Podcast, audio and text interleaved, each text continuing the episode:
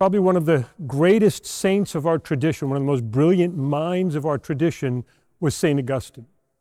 Going all the way back to the 3rd, 4th, 5th century period when the church was in a lot of flux and needing of real wisdom and real focus, St. Augustine is the one that comes along. Now, mind you, St. Augustine was probably one of the worst sinners in his young life. He was not known for being one of these moral people like was described by St. Paul. He was desperately in need of something and he didn't know what. He came up with this famous quote, "Lord our God, you have created us for yourself." You have created us for yourself. That particular phrase is a revelation by St. Augustine that he's coming to realize what it is that's going on inside of him. Oh Lord our God, you have created us.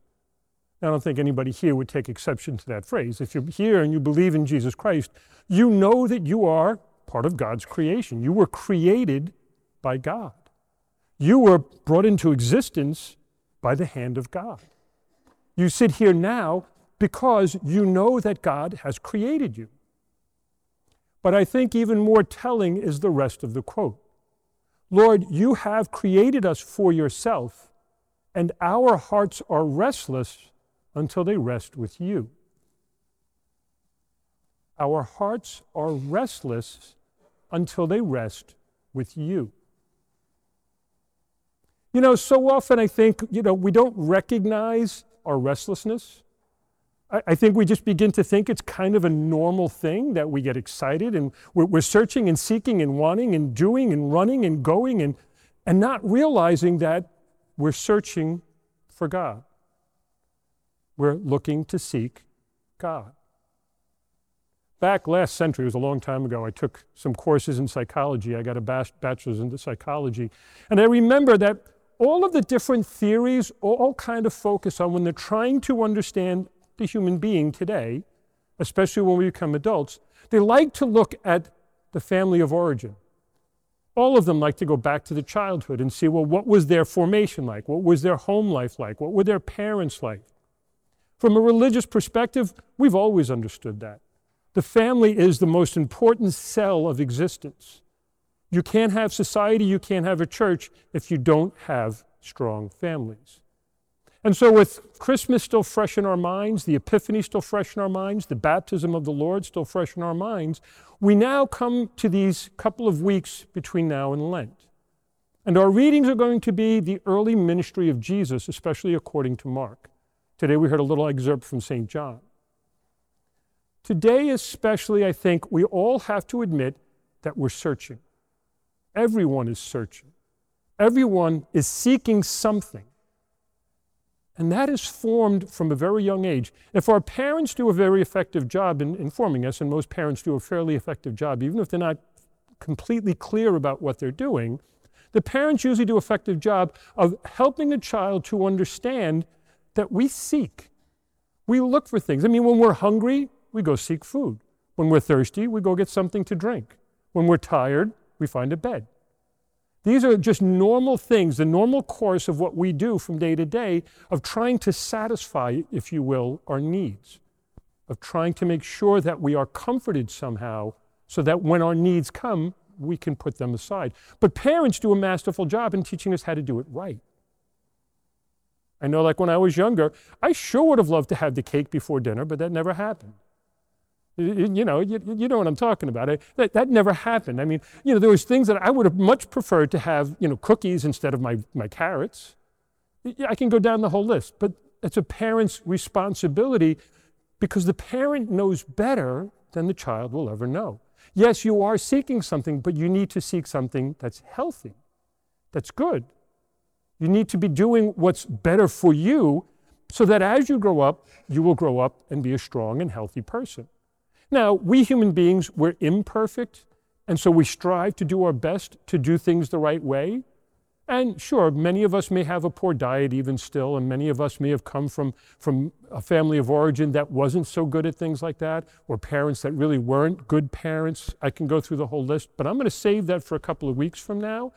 Suffice it to say that as we introduce this 5-week series, we have to admit that everyone is searching. Everyone is searching, and that search will pan out in our lives in a variety of different ways, but I guarantee you here, right now, that even though it pans out in a variety of different ways, until people come to the realization of what they're actually searching for, they will keep filling it poorly. Until people come to that realization. And that's why when it comes to handing on the faith especially, and cultivating a young person who eventually will become an adult, and cultivating a young person in the faith, it is so essential that we as a community, and especially the community of the family, help a young person to recognize what they're truly searching for. And it took St. Augustine a good portion of his life to realize that it was God who created him for himself. And so what did God do? He put something in your soul that will keep drawing you back to him, even if you don't know it. Even if you don't recognize it. How many people I talk with nowadays, so many people are renouncing the faith in large numbers. So many young people are just turning away from the faith and renouncing that faith is even needed. Get all your gusto in this life. I mean, how many young people I hear all, no, I'm gonna become successful, I'm gonna make $1 million, I'm gonna do this, I'm gonna do that, all investing in this life. Because of a breakdown, I believe, in the transmission of the faith, starting with the church herself, and all the way down into our homes. Even though we've done the right thing, we brought them to church, even though we taught them the prayers, even though for some reason that's all breaking down. And I'm going to say this as clearly as I can. This has been going on since the beginning of time. If you do Bible in a Year with Father Mike Schmitz, you're gonna hear there's a lot of broken families in the Bible. You hear a lot of strange things that happen in the Bible. So there's been breakdowns, and it's not always just within the family, but in the greater society. And so we have to look at what's around us. There was that expression many, many years ago. I think my mother had a thing hanging on the wall. Children live what they learn and learn what they live. That kind of thing where whatever's going on. I myself, when I was in college, came up with my own little pithy statement. We become a function of our environment. If you live in a house of anger, we become angry. If you live in a house with alcoholics, the odds are you'll become an alcoholic. If you live in a house with those who are verbally abusive, chances are you're going to become verbally abusive. Now, that chain can be broken and has been broken many, many times. I'm not saying that it's an absolute, but what we surround ourselves with makes all the difference. That's why St. Paul is making it so clear that God didn't create you for immorality. And yet sometimes our searching, our seeking, our wanting leads us down a path of immorality, leads us down to doing things that are called sins. And so please keep in mind that yes, we are called to something greater, something better. We are called to a life of holiness. We are called to a life with Jesus Christ. And that is in us no matter whether we want to acknowledge it or not. God created us for himself, and we will remain restless until we basically come to him. How many people I've watched even in my own life, coming to Christ, and suddenly there's that like catharsis that this is finally it.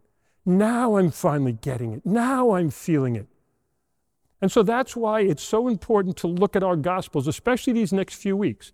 We're going to get 2 weeks like this. Jesus is going to be calling disciples. Jesus is going to be Notice the two that come with St. John the Baptist today. We're coming right off the baptism. So notice the two. Look, there's the Lamb of God. They knew in their hearts. That's what they were really looking for. They might have been following John the Baptist, hoping that this would happen, and it did. But then Jesus turns to them. What are you looking for? We're going to hear that again in a couple of weeks. What are you looking for? And they have to admit, well, where do you stay? It's kind of an odd answer, don't you think? We're looking for the Messiah, but no, let's just find out where you're staying. Maybe that'll give us an insight. Maybe you're sleeping in a synagogue or something. I don't know. Where are you staying? Well, come and see. Come and find out. And what's the very first thing that Andrew does? He goes and gets someone else, his brother. And what happens then? More and more. They're out. That's the key thing. People are searching. If you start to find Jesus, Don't hold back. Tell others, I think I found the answer. My heart is searching. My heart is restless. And guess what? I found Jesus. And now my heart is no longer restless. I'm no longer pursuing satisfaction in things that never satisfy. I'm no longer pursuing these things that only give me temporary respite. I found what truly satisfies. Everyone is searching, and the way that search pans out will basically be the determinant for how that person is going to live their life. And you know as well as I do, if you've even experienced that conversion, that moment where you've embraced Jesus Christ, you know as well as I do that all those other things suddenly pale in comparison, and you recognize that your life has to be different. So this week and next, we're going to hear these calls, calling to the disciples and saying, come follow me. Figure it out. You knew what you were looking for. You were looking for me. Now come and follow me. But then we're going to hear several miracles in a row. We're going to hear the healing of, there's going to be a demon in the synagogue. There's going to be the healing of Simon's mother-in-law, and then there's going to be a healing of a leper. Jesus is doing these miracles, and Mark's gospel especially, right in the beginning, makes it very clear. The miracles are getting attention. And people are coming to find out who this is. And when they get there, they're finding out, well, yeah, the miracles are important, but he's the one that's speaking to my heart. He's the one speaking with authority. He's the one that's bringing something different. And what does Jesus keep doing? He puts up another billboard and says, come everybody, I'm the one, I'm great, everybody hang around, I'm just going to stay here in Capernaum, and we're all going to have just one big happy fest so long as you make me greater. He doesn't do that, come on. What does he do? He keeps slipping away and going off to pray and saying, no, the miracles are good, the miracles are important, I'm glad I got your intention, here's the message. I got your attention, but here's what's important. So yes, I hope whatever healing you need, you get that healing, that physical bodily thing, as we heard from St. Paul. Healing whatever sin we do in the body, especially the sins. But what's his message going to be? Here's a little trivia for you. What are the very first words Jesus speaks in the Gospel of Mark? There's no long introduction. We were right in chapter 1, right in the very beginning. The very first words that Jesus speaks in the Gospel of Mark, repent, for the kingdom of God is at hand. That's his message. That's it. He's going to give all sorts of parables and teachings and other things, and they're all going to be because he's given you his thesis statement. Repent, for the kingdom of God is at hand. Well, what am I seeking? I'm seeking him. I'm seeking love. I'm seeking hope. I'm seeking peace. And so, when we come to Jesus, our lives change. And as our lives change, the satisfaction only becomes more secure. When I turn away from sins, as St. Paul, the people in Corinth were very corrupt people. Before St. Paul got there, I don't even want to tell you some of the things that they were doing. And yet they want to keep doing it. So just because we come to Christ doesn't mean automatically that whatever the sin is, it's just going to stop. No, they kept doing it, and they're trying to find justifications how they can keep doing it and still follow Jesus Christ. It's not going to work. And that's why their hearts are restless. And they're saying, all right, St. Paul, you came here, you told us about this Jesus. Why is my heart still restless? And he's got to answer that question. Well, it's still restless because you're still doing what you used to do. You're still sinning in the body. So change that. So change that. And so over the next couple of weeks, let's admit everyone is searching. Every human being that you're going to encounter today, every human being that you're going to look at today, every human being that you will encounter tomorrow and the day after is searching for Jesus. They won't say that, but we have to know that. You are searching for Jesus. And you may be sitting here week after week, year after year, and are still restless. Go to Jesus. Go to Jesus. And let him start what he can do. Go to him and say, what are you looking for? That's what he's going to say to you. Let him know. I'm looking for you, O Lord. I need more of you in my life. I need to find some way to get this restlessness out of my life so that I stop chasing all of those things that don't really satisfy. I need Jesus. And once we can admit that, then we're on the right road. So in these weeks leading up to Lent, I'm asking everybody now to start preparing for your Lenten journey, admitting that you're searching and seeking, and try to figure out how you can get that focus the right way, so that as we enter into Lent, we have a clear idea of what has to change in our lives, and as we enter into Lent, we will be prepared to make those changes through our Lenten journey. But in these 5 weeks, we really need to admit that our hearts are restless, and they will never be resting until they rest in Jesus. So may God give you that grace to understand what truly is that your heart wants. Your heart wants Him, but you have to admit it first. God bless you.